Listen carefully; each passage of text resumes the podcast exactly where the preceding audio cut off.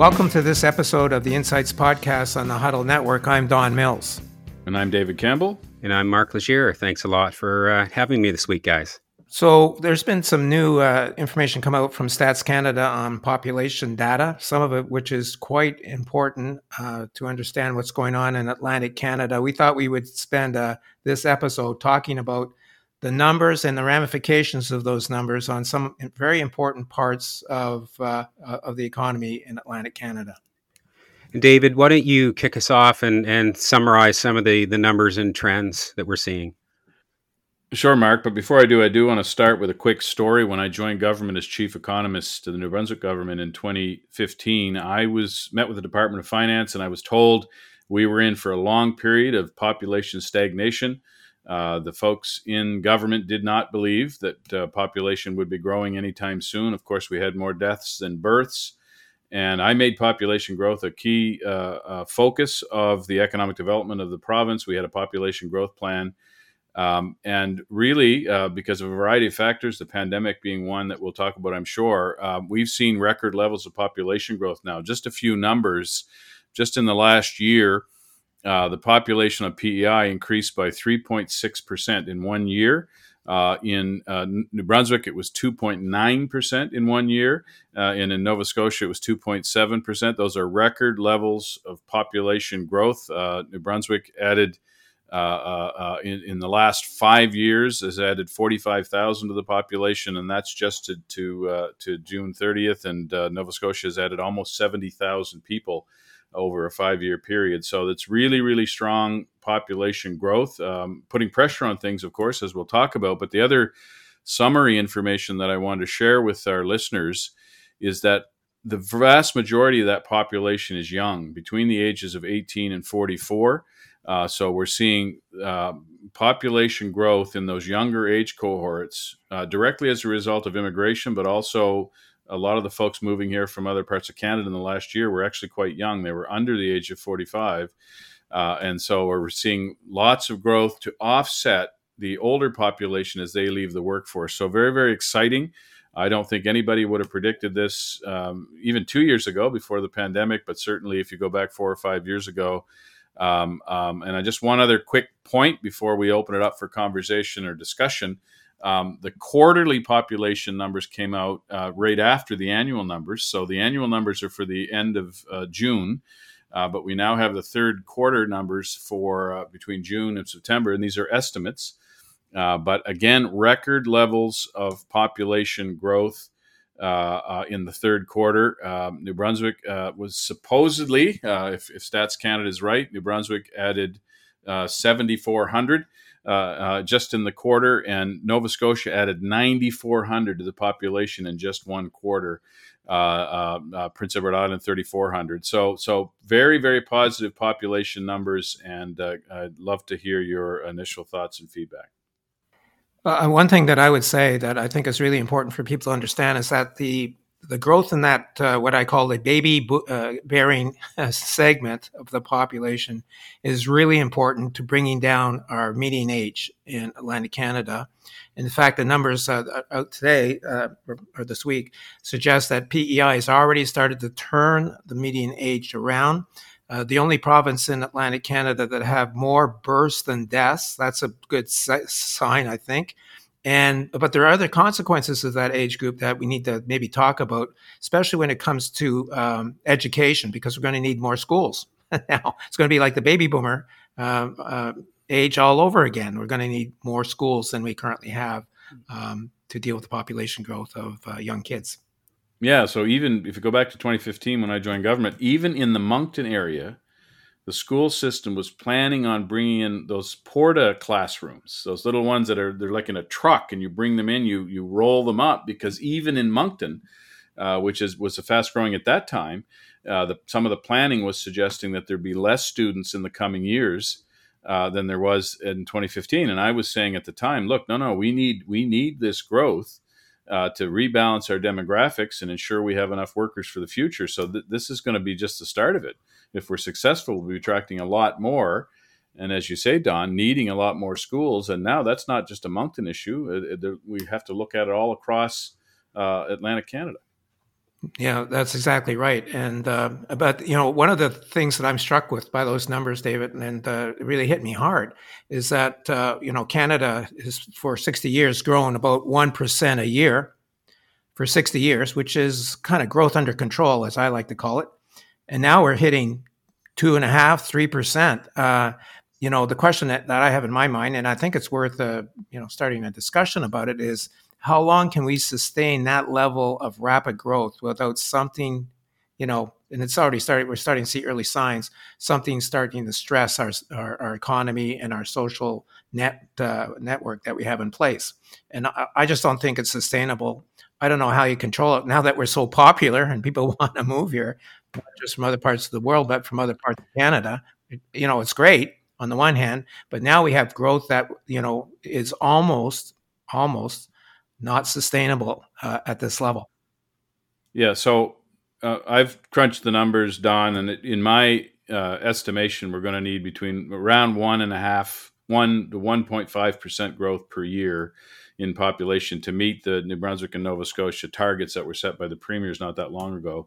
So you're right; these numbers are well above that. So I don't think we have to sustain that. Now you can't necessarily turn people away. And the concern I have is that a lot of the folks moving here from uh, Ontario, and again, that was you know that was very very large share of this population growth. We've had record levels of immigration, but we've also had record levels of interprovincial migration in the last year. Uh, and I think those you can't control. Whereas with immigration, we have some control over who's coming in in terms of their skills, their ability to attach to the workforce. We don't have that same control over the interprovincial migration because they're coming in with no strings. And if you look at the job vacancy numbers, uh, uh, Mark and Don, they're still high across the region. There's still a lot of vacant jobs. So this is this is kind of the problem. If we say, okay, now we're going to pull off immigration, we're going to bring in less immigrants because we have this uh, this flow from Ontario the flow from Ontario may not be meeting our workforce demand. So we still have to be thinking about, you know, what's the fundamental problem? And the fundamental problem is that our industries need a workforce to grow. Uh, and to replace the boomers as they retire. And so we still need to be bringing in immigrants, I think, at a rate of around uh, 1% of the population. And then if we get this interprovincial migration, hopefully that's a, let's, let's say, a bonus uh, but and I don't know that that'll be sustained. I'd love to flip that back to you guys. Do you think now that the pandemic is over, we're going to continue to see very high levels of migration from Ontario uh, and elsewhere in Canada, or do you think that'll sort of peter out now that uh, the pandemic is kind of, I guess it's still around, but kind of uh, receding? Uh, you know, that's a that's a sixty-four thousand dollar question, as they say. I mean, this is un, we're into an unprecedented period where we have a lot more in migration than out migration. I can't remember the last time that happened, David, but it's probably been decades. And it's a, it's so unusual for Atlantic Canada to get more Canadians coming in than Nova Scotians and Atlantic Canadians going out. I like I don't know. We're not ready for it. We're we just honestly we don't know what to do with that because it's never happened before. But uh, as as we've been talking about, the you know, uh, you're quite right. We you know the immigrants provide us with the the ability to cherry pick skills and, and and help in that regard. People coming in from elsewhere. I think a lot of them are coming with their own jobs, by the way and uh, they're relocating because they can work from home and then you know they have the best of both worlds which is which is great for us but one of the great things and i haven't looked at the numbers maybe you have david is that i can only assume based on our almost historic low uh, unemployment rates especially during the summer with the increasing number of population there's a lot more jobs in the in the in the marketplace than ever so we have more jobs which means what more government revenue, more consumer spending. You know, you can see it in almost every sector. So we, are getting a lift. Everybody's getting a lift by that new uh, group coming in because, as I always like to say, that person needs to be housed, they need to be fed, they need clothes, they need transportation at a minimum, right? And that that stimulates economic activity, and it also creates jobs, obviously, and uh, it's one of the things I'm going to look at, the kind of because I'm pretty sure that the number of jobs have been in, increasing over this period. uh, it, with uh, rising uh, uh, rising uh, population, and that I know that's certainly true for PEI because I did look at that not that long ago. So that's I think a really important side note that people need to understand that these people coming in are not taking anybody's jobs; they're actually creating a new a new group of jobs, which is good for uh, for the economy, obviously. But it also there are some negatives that go with it too that I'm sure we're going to talk about.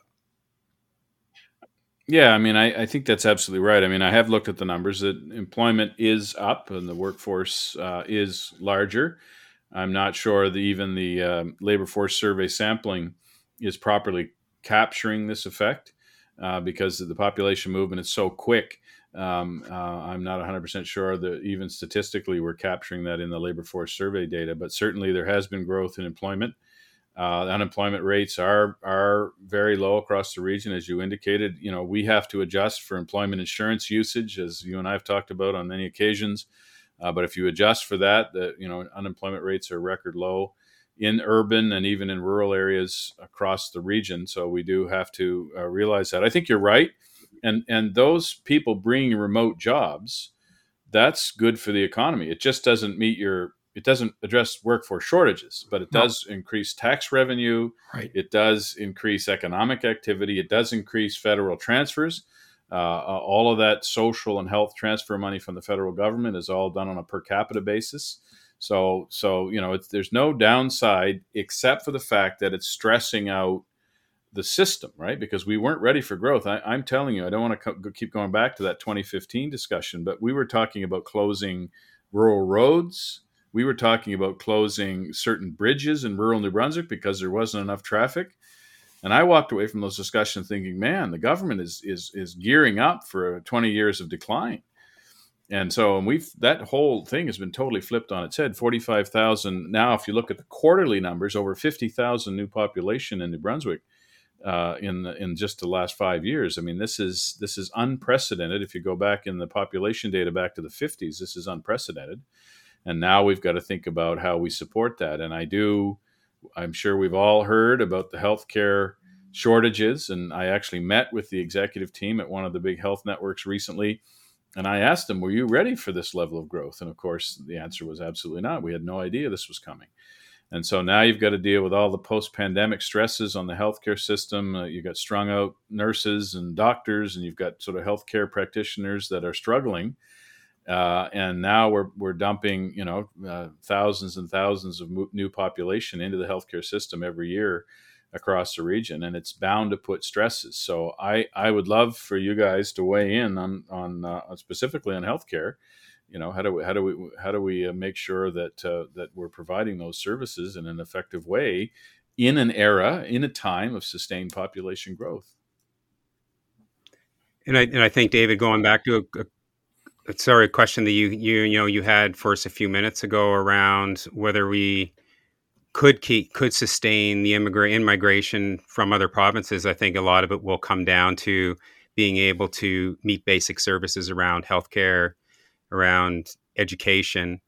Uh, that's that's going to be really key because a lot of people have moved in here from outside the province because of uh, perceived advantages of living in Atlantic Canada around around affordability, you know, largely and and and lifestyle here. I mean, we're going to have to drill down more into that. That may not be the only reason, but it's a lot of those supposed advantages that we have that could turn into disadvantages.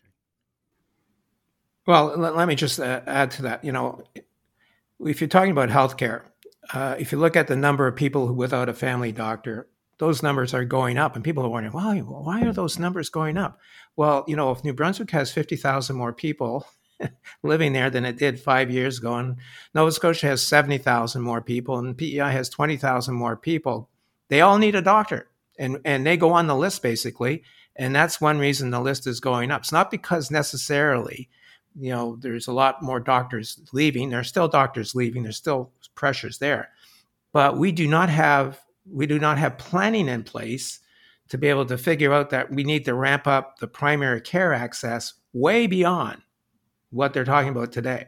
and it's going to be it's going to be probably be costly. And and and frankly they're going to have to start adopting some of the things that we talked about david in the past like collaborative health centers as a way of providing access to primary health without necessarily having your own doctor. It's the only way you're going to be able to provide large numbers with access to primary care in my opinion. And so you know as i said every new person needs a doctor. Every everybody that comes in. And if they come here to your point mark they can't find a doctor and they can't find a house that they can really afford, they're not going to stay. So it's a double-edged sword. It, it, works eh, both in a positive way and a negative way. And you know, I don't think many people who are in government, frankly, really understand the the the, the new dynamic that we have on population. I don't think they really get it yet. Though they will catch up, but you know, the gap between reality and what they're doing is actually widening in my view. It's not narrowing. But people have sort of equated government with like a big lumbering, like the Titanic, a big ship that's very, very hard to turn. Once you get it turned, you're all right, but it takes forever to turn it. But you would think a small jurisdiction like Nova Scotia or PEI or Newfoundland or New Brunswick would be able to move fairly quickly on some of this stuff. I mean, it, it should be fairly straightforward. If you have a thousand new population, you need three more doctors or whatever that number is, right? And if you have 10,000 new, you need 30 new doctors or whatever whatever those ratios are and just be planning in growth mode and and of course the physical infrastructure that comes with that. I will say I've been using this quote now that I came up with several years ago. It is better to have the problems I think of growth than the problems of decline. right? Because it's easier to be talking about how do we, you know, expand schools than which schools do we close. So let's let's take the positive side of this the government revenue is at record levels. New Brunswick, I, I, don't know the Nova Scotia numbers, but New Brunswick, you know, had an 800 and some million dollar surplus. Uh, the, the provincial government here in New Brunswick had a, had a had a huge surplus this year, and so I would say they should be, you know, looking out and strategically planning uh, uh, to invest in in even things like um, uh, getting your driver's uh, test there's big wait line, big wait list to get your driver's license, uh, you know, their driver's test because there's just not enough people that administer that test. So across government, you need to have a growth mindset. And that's what you know the premier should be doing is he should be tasking every department to say, okay, how is this growth impacting your department, and how are you responding to that uh, that that growth demand? Yeah, I, I, you know, I agree. I think that the fact of the matter is, is that uh, you know we have so many people coming in right now, uh, uh, more than expected. I think you know these numbers. People will be surprised by these. They should be surprised by these numbers, right, guys? Like that's a lot of people coming in in the last year, especially a lot of people coming in. People may not recognize the volume coming in, um, and uh, and and we don't have the mindset, as I mentioned earlier, to deal with that kind of growth we're, we we've never we've never experienced before. It's a new thing in Atlantic Canada to say we have we almost have too much growth. Imagine we almost have too much growth right now in population, which means our our our economy should grow faster than normal as a result of that. And like we've been o- operating at the defensive mode for so long in this region, we don't know how to do offense. but we're going, we're going to have to learn because uh, th- then we'll, we'll be able to take advantage of this growth in a way that positively impacts as many people as possible in the region. David, I was going to take you just back on this point to 2015 and you being in the province, kind of tasked at looking at these questions. When you, what kind of growth did you forecast at the time, and what uh, what worked in terms of planning, and what was unforeseen circumstances like a pandemic or you know an immigration wave?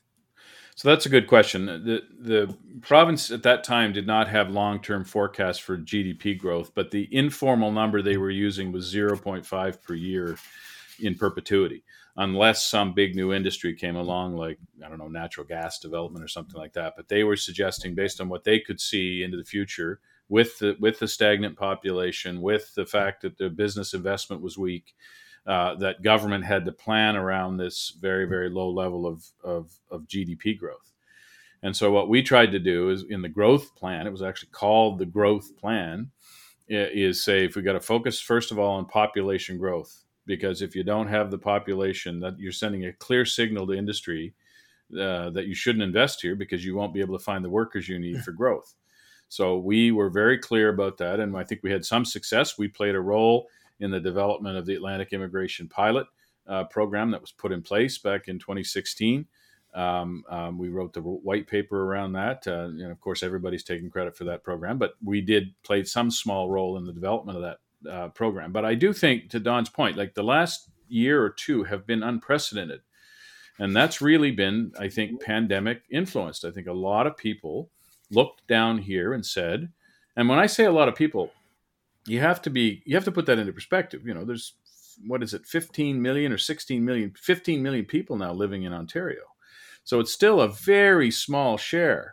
But if 5,000 people move to New Brunswick from Ontario, that's huge, right? In terms of it's it's a it's a blip in Ontario's population, but it's huge in a in a population like New Brunswick, which only has 800,000. So we weren't ready for that at all. As Don said, in, in many years, we had negative interprovincial migration. Now, that had been getting better in recent years. Uh, but for a long time, there were more people moving out than moving in. That's why we had that term going down the road right? That was a classic term. It was the name of a movie from the 70s. That more, you know, people just picking up and leaving New Brunswick or Nova Scotia or Prince Edward Island or Newfoundland and Labrador. So these, I think, the pandemic, people started looking around, particularly urban centers, and saying, "Look, I don't want to be stuck in elevators with masks and people with pandemic, and I like the wide open spaces of Nova Scotia." Uh, and then they started looking at the housing prices and said, "Man, I can cash out up here at a million and and and you know buy a house in Nova Scotia at 300 and that arbitrage I can take the 700 put in the bank. So I think there was a quite a bit of that going on all across the region. We heard about it in Cape Breton. We heard about it in northern New Brunswick um, but now housing prices have gone up I was just uh, tweeting today that the uh, assessed value of my house went up $130,000 this year just in the last year uh, now, there's other issues with my house because the person that I bought it from put a lot of uh, uh, improvements in the house. But nevertheless, I mean that's a huge impact, and I think you know there's the the average assessed value of houses around all around this region, all around the Atlantic Canada, has gone up significantly, and that's going to be more taxes for municipalities, but it's also coming out of the pockets of of the of the folks. But to answer your question, there was a plan to drive immigration growth that has been quite successful uh, the interprovincial migration was unforeseen, and I'm very I'm hoping that it doesn't derail immigration, right? Because that's as I said earlier, that's my concern that governments will say, okay, now we don't need the immigrants because we've got all these people moving in from Ontario, and I'm just not sure that a that's sustainable, and b that that those folks are meeting workforce demand here. Uh, I think Don's right. Many of them are coming with their own jobs, or or they've got other economic means uh, and uh, they're not coming in and working in our restaurants or working in our fish plants or working in personal service industries or or or IT or anything else, or maybe IT.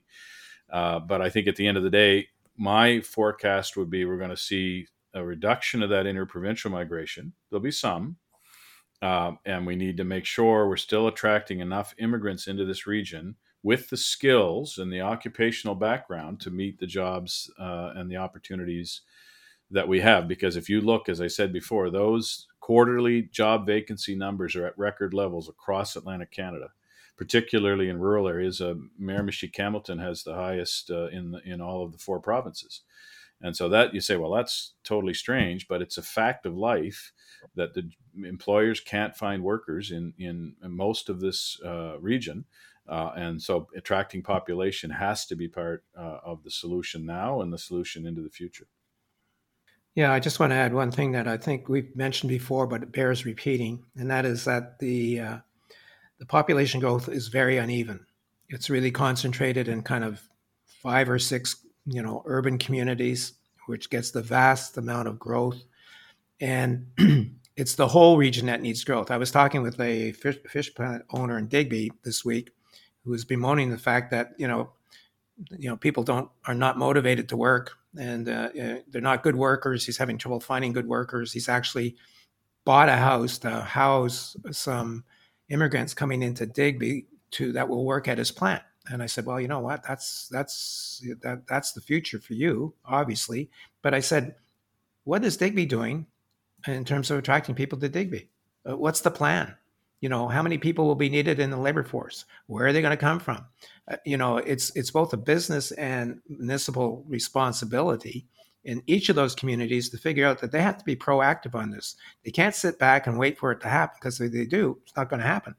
And and like I've been preaching this for a while, and and some some communities are doing a pretty good job uh, putting together a, a population goal strategy, realizing that that is their future. But you know, some small communities like Digby, they're stressed. You know, they they get a few people in, but not enough. And there's lots of communities like that around uh, Atlantic Canada.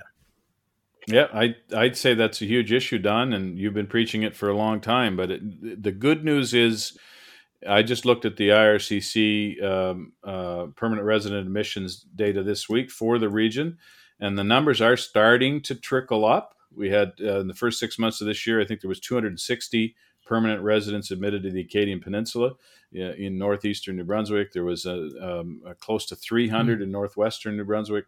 So that those are positive signs. But I think you're right. That planning, that thinking, that advocacy needs to happen at the Digby level, at the Yarmouth level, at the Cape Breton level, at the Amherst level. That we have to be saying, okay, what are the demands? I mean, Halifax is a is a is on almost on autopilot. It, it, you know, the only thing that's going to stop Halifax's growth is Halifax, right? If it becomes too expensive or just too crazy to build or, or, or grow there.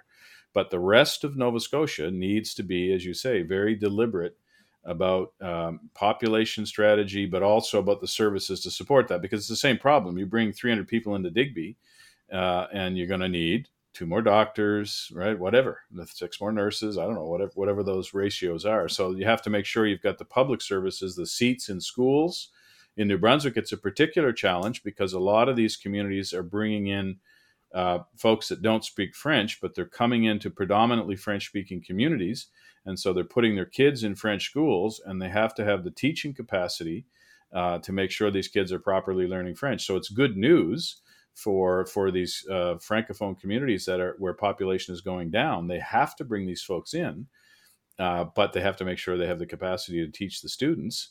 Uh, once they get them in school, once they're happy in school, there's a much better chance of long-term retention uh, in the communities. But I did want to come back to housing, and Mark, I don't know if you want to weigh in on that, but I do think we've talked about it briefly here, but that is really the elephant in the room in terms of if you don't have anywhere to put these people, um, uh, you know, it's problematic a lot of for me too comes back to I wonder about how much we stress about these things and, and that they are you know a, a natural a natural part of growth and a, and a welcome part of growth um, because I know you know for a lot of young people that moved down the road so to speak right and I would have been one of those people who left for a time those stresses were just part of what came with being in the place you wanted to be with a lot of other people. And I know I'm putting it simply, right? But people who mo- moved to Toronto, um, you know, put up with high cost housing. They put up with not being able to, uh, having a hard time finding a place to live. They put up with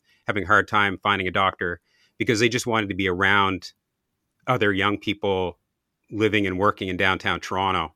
Um, and so sometimes I, I know that we we need to plan and we need to be prepared. Uh, but there, I think there also is a, an element of just uh, also being being patient with the fact that the housing question is a is a is a is a perfect one, right? You just you can't easily move forward new projects in in some of the urban areas, right, through municipal regulations. Um, you know, we're having issues in Saint John right now around you know the high the high cost of building materials and the how difficult it is to secure labor, and it's actually slowed down building projects in the city of Center of Saint John as a result, right? So the, these things are very complex, and we need to be patient, right, with with trying to figure them out.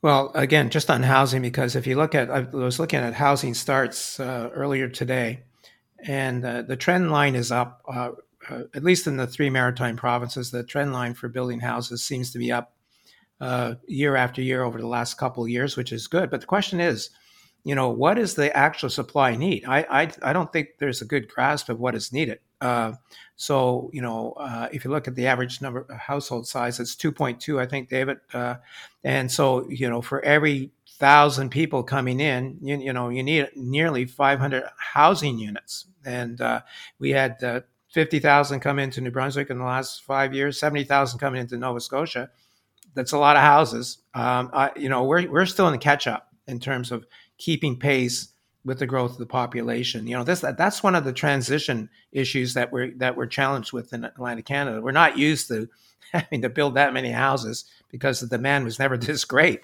So it's great for the housing building industry. Uh, it's even great for my the business I'm involved with, the Cabco, because we're we have more work than we can shake a stick at. You know, so uh, economically for businesses, it's really really good. But there's still a gap, and and and why do we know there's a gap? Because costs are starting to, you know, stretch higher and higher. And if we are are going to maintain our attractiveness as an affordable place to live, we've got to we've got to align our supply of housing with the demand for housing, and that includes, by the way, a discussion about affordable housing, especially especially rental uh, units, because you know you can't be paying a couple thousand dollars a year when you're making thirty thousand uh, dollars, you know, wages. That doesn't work. You know, we've got to find ways to get more affordable housing uh, built uh, for almost every community.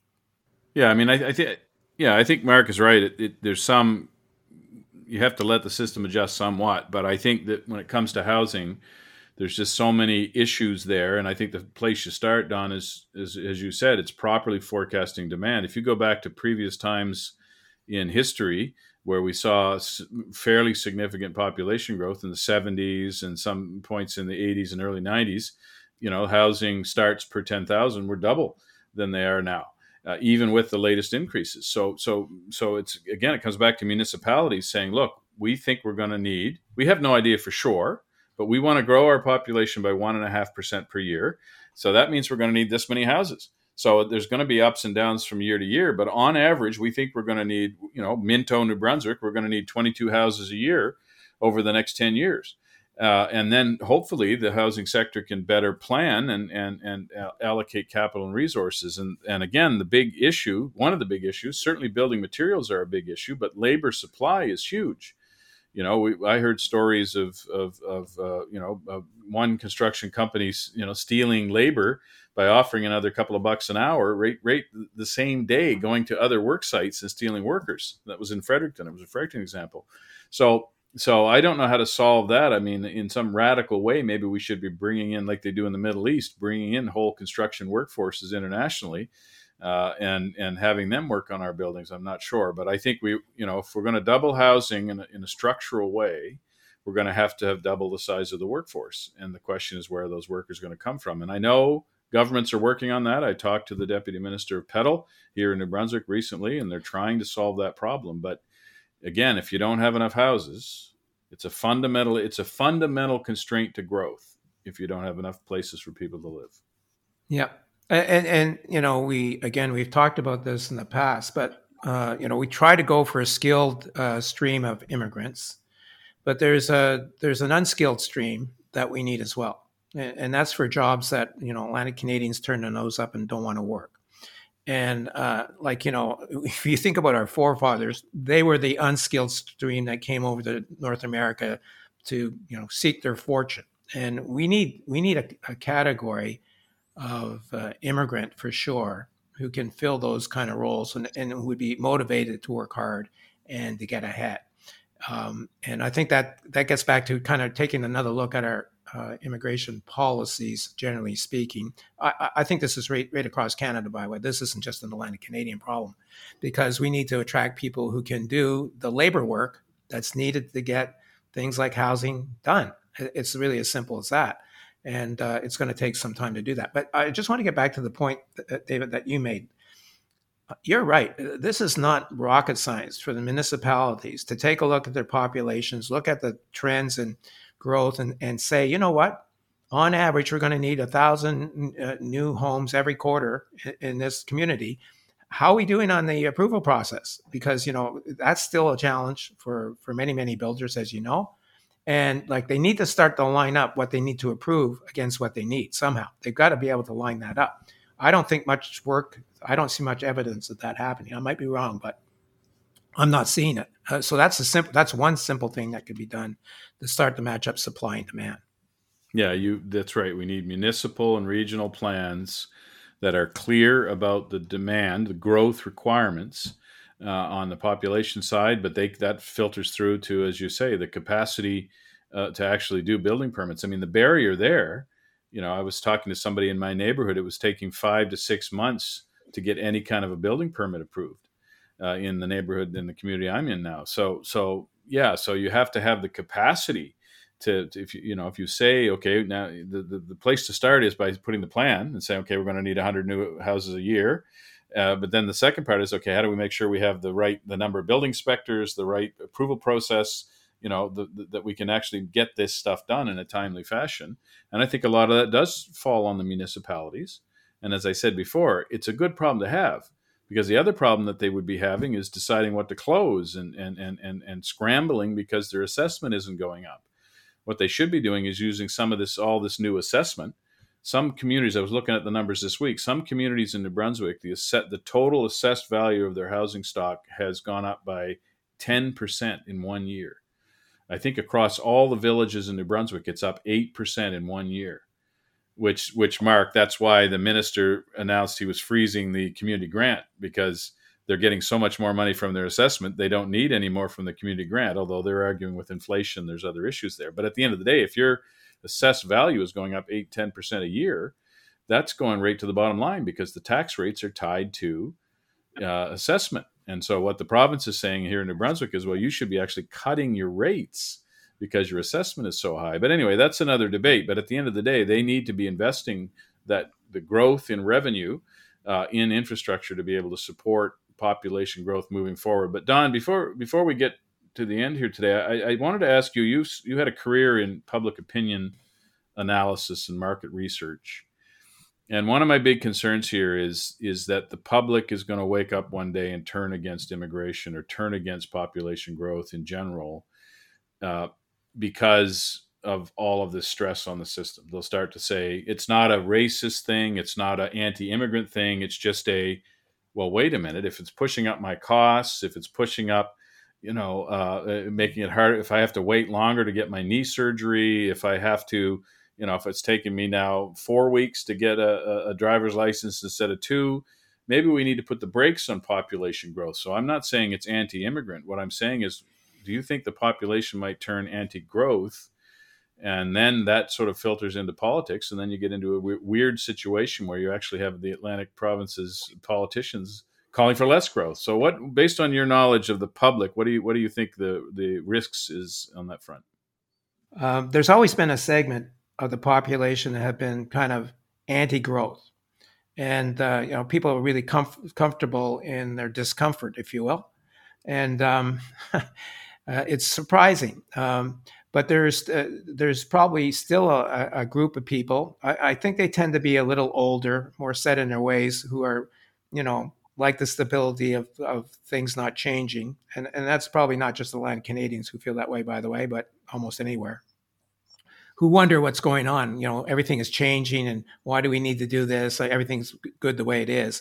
But they don't depend on jobs usually. You know, they don't uh, depend on um, uh, you know new housing because uh, they have it.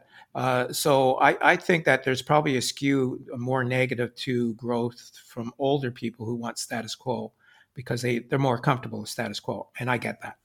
Um, I think the younger population, especially in urban areas, are pro what's going on. And you know why I say that? Because they're coming here in droves. They're coming here in big numbers. They are attracted to growth and especially the dynamic of, of the growth that we're seeing in our urban centers like Moncton and Charlottetown um, and Halifax of a young, younger population, a, a, a certain vibe that people are attracted to. You know, I'm kind of reminded of where Vancouver was 20, 25 years ago, where people really started to go there in big numbers because they really felt something was happening there. We we have that same situation here, I believe, with the younger demographic. So I'm hopeful that we don't get to a point where we have even as you know what I would call a significant minority who think it's a bad thing for us to have growth.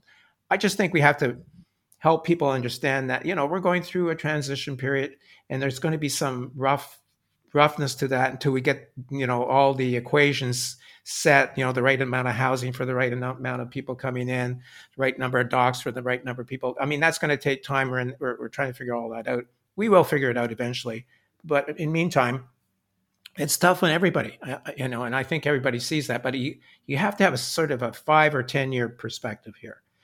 In five or ten years, like you know, if we do the right things, uh, we're going to be we're going to be uh, way better off in Atlantic Canada than we were ever before, in my view. Well, I would suggest that the listeners to our podcast should weigh in uh, on whatever platform, whether it's LinkedIn or Twitter uh, to weigh in on, with their thoughts on on what this uh, significant population growth surge could mean, whether it will be sustained.